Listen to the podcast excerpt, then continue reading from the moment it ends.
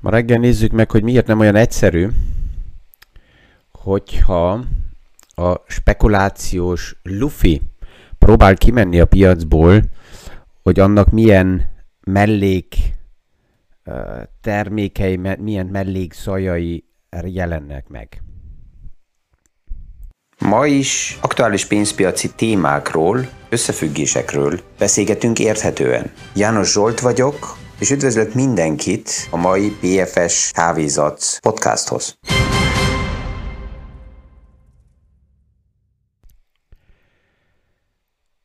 A gazdasági összefüggésekről minél érthetőbben beszélgetni, pont ilyen napokon gondolom, hogy nagyon fontos, mint, mint így az elmúlt napok, az elmúlt hetek, mert változnak a paraméterek. Tehát addig, amíg a piac szinte csak egy irányba ment, mondjuk azt tavaly áprilistól kezdve, és kialakult egy, egy jó fél három éven keresztül szinte egy nagyon erősen felfele menő hullám, kialakul egy olyan realitás, hogy ez mind normális, és csökken a kockázat, nem kockázat tűrő, hanem a kockázatot észlelő képessége az embereknek. És hirtelen minden rózsaszín, és megy előre, és szelektáltan a pozitív híreket uh, szeretjük megkapni és felvenni. És sokan, akivel beszélgetek, és akik visszajelzést adnak a podcastokra és, és a különböző vízió, videókra, és azt mondják, hogy János úr, amit ön mondott, az nagyon jó, és igaza van, és amit ön mond, és mindig figyelmeztetem az embereket, hogy amit én így elmondok, az alapjában az olyan, mint egy összefoglalása Összefoglalom azokat a gondolatokat, azokat a véleményeket, amelyeket összegyűjtök. Meghallgatok rengeteg olyan um, piacelemzőt, véleményt, marketingest, kóklert, bárkit, hogy ebből kialakuljon egy kép, de egyet mindig érdemes hozzamondani, halvány fogalmam nincs, hogy az, amit gondolok, az igaz-e. És ezért a tőkepiacot, ha megnézzük, és elfogadjuk azt, hogy mindig két csoport van. Van az egyik csoport, amelyik szupa pozitívan beszél be magának mindent, és próbálja azt látni, hogy a piac mindig az ő irányába megy, és minden pozitív lesz. És vannak a destruktív erők, vagy azok, akik azt mondják, hogy aktuálisan olyan szinteken vagyunk, hogy el kell adni, vissza kell korrigálni, és ez mindig egy, egy ilyen egyensúlyban van. És aki foglalkozik a tőkepiacsal, annak megvan a lehetősége rengeteg információból szelektáltan mindig azt kivenni, ami neki éppen passzol. Ezért minden nap megvan a lehetőségünk pont azokat a híreket hallani, amelyek nekünk saját magunknak igazat adnak. A legfontosabb, és ezt mondom saját magamnak is, hogy az én saját hülyeségemet azért nem kell bebeszéljem magamnak, hogy ez igaz. Ha elkezdem elhinni, hogy az én igazam az egyetlen igaz, akkor nagyon veszélyes sínen vagyok már. És um, ezért így megvilágítani paraméterekből háttér eseményeket, fontos, hogy látni azt is, hogy mi történik, és ezt próbálni összetenni egy uh, nagy mozaik uh, lemezhez, egy nagy lépképhez, ez a, ez a legfontosabb. Tegnap reggel beszéltünk a UBS-nek a körülbelül 3 milliárd dolláros pozíciójáról, amit nagy valószínűséggel a Green Capital csőd miatt le kell írjanak. Ahhoz képest a múlt héten, a pénteken, ami így hirtelen egy pár órán keresztüli vesztesség megjelent a tőkepiacba, 20 milliárd dollár értékben körülbelül, még a végét nem is tudjuk pontosan, Um, ahhoz képest ez a 3 milliárd a UBS-től ez semmi. És a tegnapi nap is az volt a kérdés, hogy ez a pénteki uh, szikra, ez ki fog-e váltani a piacba valamit, és pillanatnyilag úgy néz ki, hogy ez egy ilyen egyedi esemény volt. Az első pillanatban az volt az érzés, hogy egy uh, um, hedge fundról van szó, de aztán kiderült a, a nap végére, és főleg a tegnap is, hogy nem is hedge fund, hanem egy úgynevezett family office. És hogy miért nem hedge fund, azt, azt megértjük, hogyha a részletekbe belemegyünk, de itt megint azt látjuk, hogy januárban a Robin Hoodok körül és a hedge fundok problémába kerültek. a Green Seal Capitalnek a business modele kicsi bizonytalanságba került, és elkezdték feltenni azt a kérdést, hogy mi is van benne, és az a biztonság, amit ott látunk, az nekünk elég? És most megjelenik um, Bill Wang, és az ő um, um, Akigos Capital uh, Family Officer, uh, amelyiknek megint a biztonságok a kérdések, hogy mik vannak a befektetések mögött, és ez elége. És amellett, hogy a pénzügyi piac annyira szabályozva van, persze, hogy megjön megint az a provokációs kérdés, hogy hol vannak a rizikó menedzserek. Hogy hogy lehet uh, ilyesmit, hogy ilyen, ilyen ennyire ennyire agresszívan engedni, hogy a piac szereplők egy pár témát uh, uh, uh, megtegyenek. Tehát konkrétan az a rémhír volt, az a rémhír kifejezés volt a múlt pénteken uh, a piacoknak megint uh, az üzenet, hogy egy pár, pár pozíció ment lefele, amitől azok, akik agresszívan fektetnek be, félnek ennek a neve a margin call. Amikor jön a hívás a banktól, és azt mondja a bank, hogy ne a pozícióid ellenet futnak, um, ellenet szaladnak, tehát plusz tőkére van szükség. És hirtelen Ákigosnak nem sikerült um, a szükséges uh, pénzt uh, uh, azonnal, azonnal uh, betolni a bankba, és ez elindít egy eladási hullámot, mert akkor azt jelenti, hogy ha nincsen tőke, akkor a pozíciókat kezdik eladni, um, és ebbe a témába a tegnap déli kiderült, hogy elég sok pénzintézmény uh, benne van, Morgan Stanley, Deutsche Bank, Nomura, Goldman Sachs, Credit Suisse,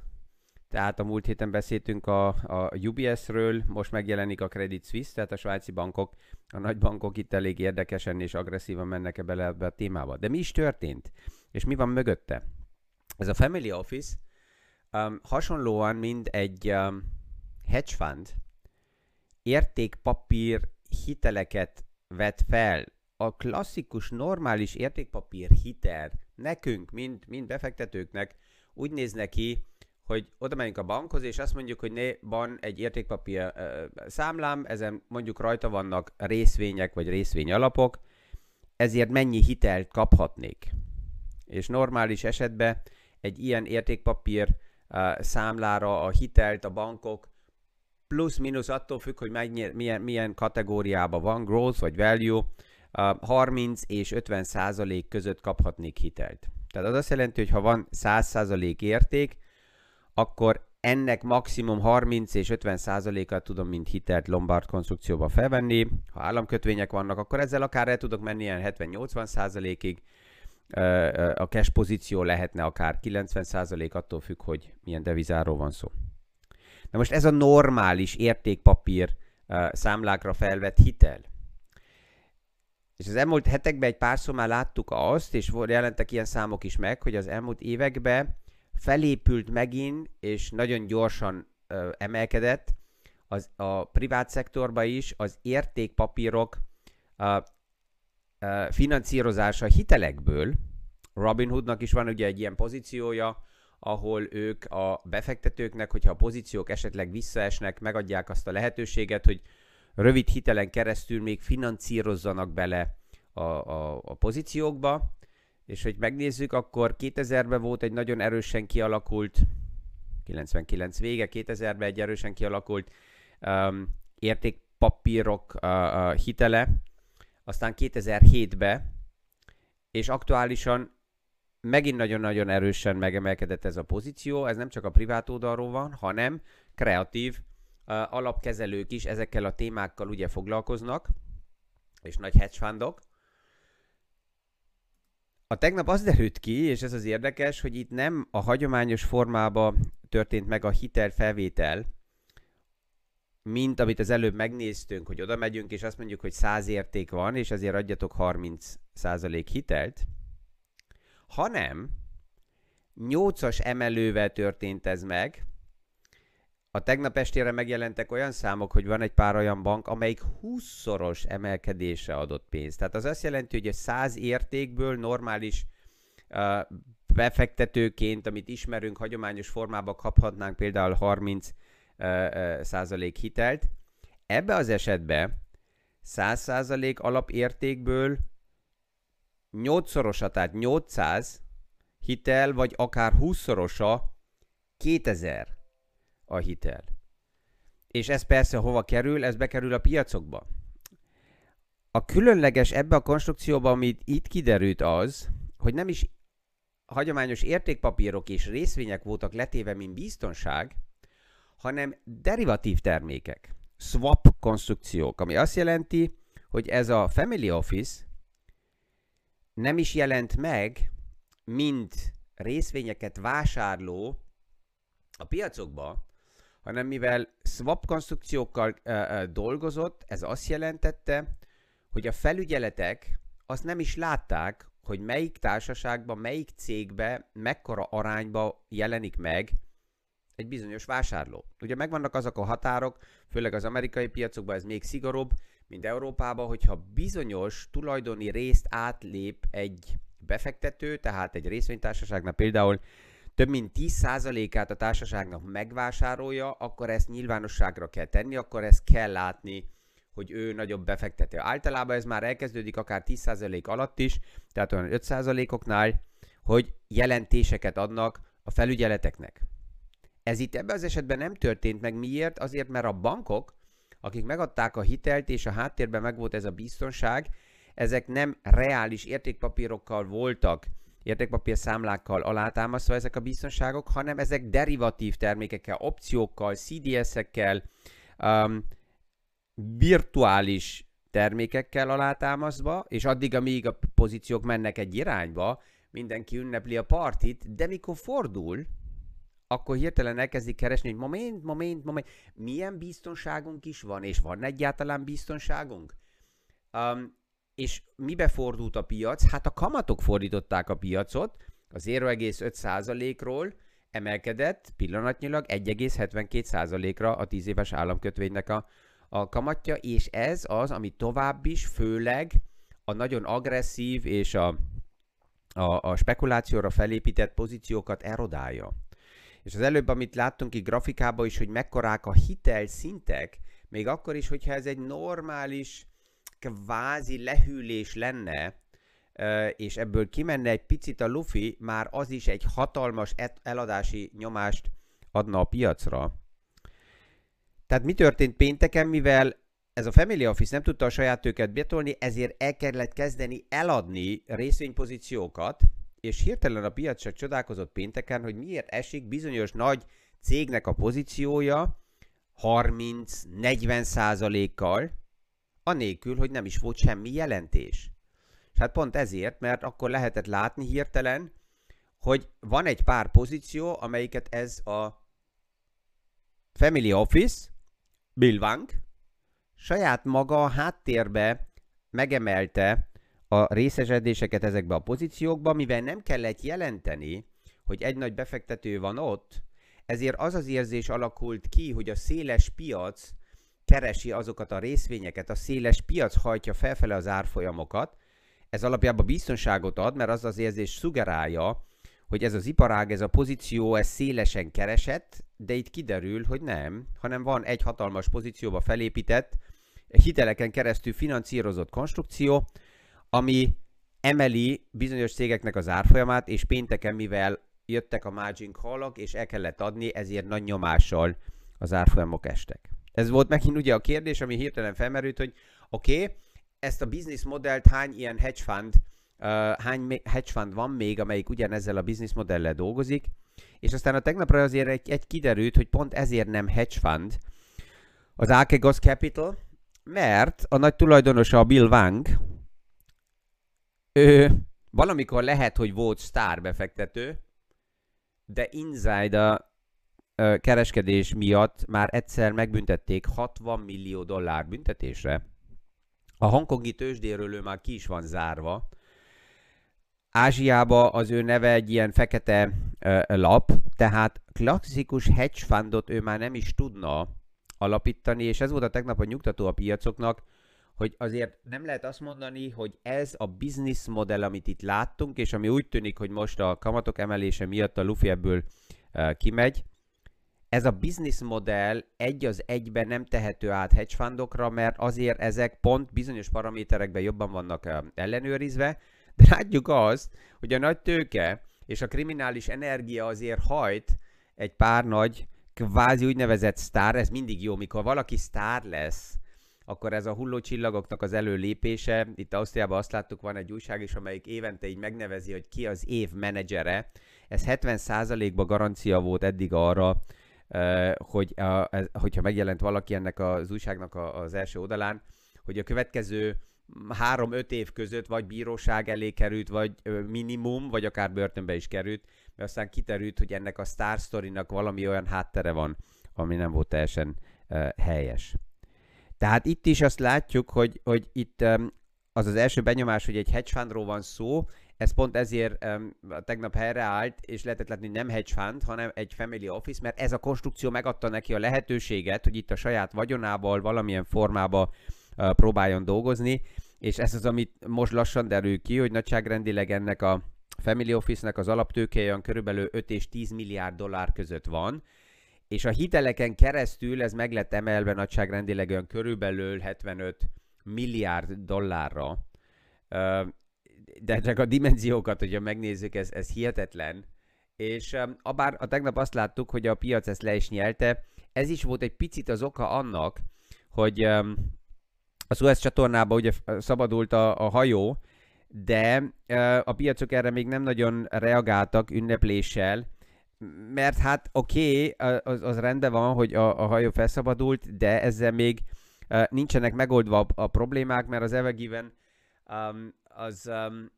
blokkált nagyságrendileg ilyen körülbelül 450 ilyen nagy hajót, és um, ezek most mehetnének tovább, de ugye ezeket a hajókat egy kikötőbe befogadni és lerendezni, hát ez magába időkérdése. Tehát az a, az a dugó, ami ott kialakult, az még egy jó darabig fog tartani, amíg ez feldolgozható, amíg átkerülnek a Suez csatornán, de azután átkerültek, oké, okay, de akkor sorban fognak állni Rotterdamba, Hamburgba és egyebütt a nagy kikötőkbe, mert hát 18 ezer konténert, azt nem lehet így csak egyszerűen hamar leszedni a hajókról, és a probléma az, hogy az ellátási problémák már a csatornagát előtt is megvoltak. Tehát a, a kikötőkbe a kapacitás kérdése eddig is egy probléma volt, és um, ezért, ezért azért, mert egy hajó most tovább tudott menni, um, ez nem oldotta meg a problémát, sőt a kikötőknek ez egy picit jó volt, hogy megálltak az új hajók, és utol tudták érni valamilyen formába saját magukat, és most jön 450 hajó, amit sokkal gyorsabb dimenzióba kell majd feldolgozni. Tehát tovább, hogyha visszatérünk ahhoz a képhez, amit um, egy olyan két-három héttel ezelőtt vettünk legelőször kézbe, hogy a Fed, és ezen belül konkrétan Powell miért nem szól ahhoz, hogy uh, ő a hosszú távú kötvényeket is fogja finanszírozni, és ezzel a kamatgörbét lentartja.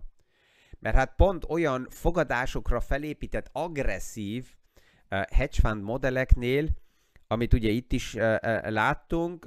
és a Green Seal Capitalnél is láttunk, mert az is ugyanarra épül fel, vagy most Bill Wangnak a konstrukcióját, ha megnézzük, akkor pont ezek érintettek, akik arra fogadnak,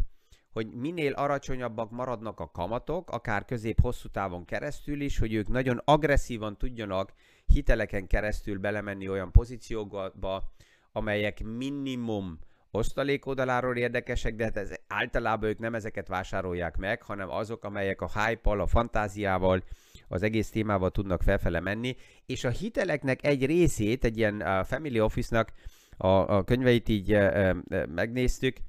és uh, ennek a hitelnek egy része fel van használva média jelentésekre.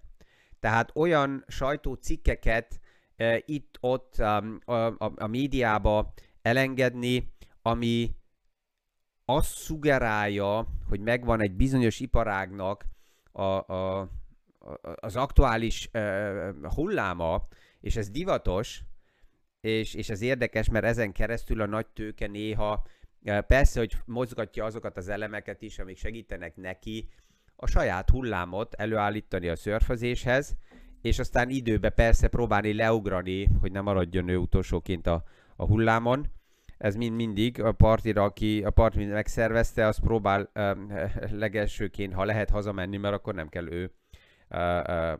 elmosogasson, és lehet, hogy nem fog neki annyira fájni a feje, mint azok, akik csak túl későn érkeznek a partira. És um, próbálnak még szerencsejátékosok lenni. Tehát ez a kép, amit ott mondtunk, hogy a Fed lassan próbálja kiengedni a Luffit az egész spekulációs hullámból, és ezért is nem szól hozzá. Ez hétről hétre, pont ilyen eseményeken keresztül um, meg, is, meg is van erősítve. És azt kell mondjuk, hogy eddig a Fednek ez a taktikája, ha megvan ez a taktikája, ez jó is működik, mert mivel lassan és nem egyszerre pukkannak ki ezek a témák, ezért ezeket a piac pillanatnyilag fel is tudja szívni. És olyan nap is, mint a tegnap, alapjában azt tudjuk mondani, hogy plusz-minusz nem is történt olyan nagy esemény. Az indexek, azok sokkal erősebbek voltak, a Standard Poor's Indexben több mint 90%-a, 92%-a a jegyzett cégeknek a 200 napos átlag fölött van, tehát itt a nagy széles piac pillanatnyilag úgy tűnik, hogy elég stabilan áll, és koncentrál tovább arra, hogy megvan a gazdasági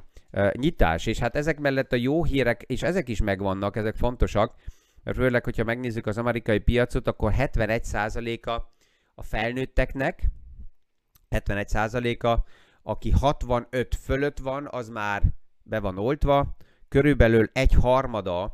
a felnőtteknek Amerikába minimum az első oltást már megkapta, és 34 regionális tartomány már megnyitotta a beoltási stratégiákat mindenkinek. Tehát minden felnőtt 18 fölött jelenkezhet, beoltható, rendelkezésükre áll elég oltóanyag, és ez egy jó hír, mert ezzel látjuk, hogy hogy áll, hogy tud a gazdaság helyreállni. Az izraeli számokat, ha megnézzük, akkor a fertőzések szinte teljesen omlanak össze. Ott már megvannak azok az applikációk, amelyek segítenek, hogy megfelelően lehessen mozogni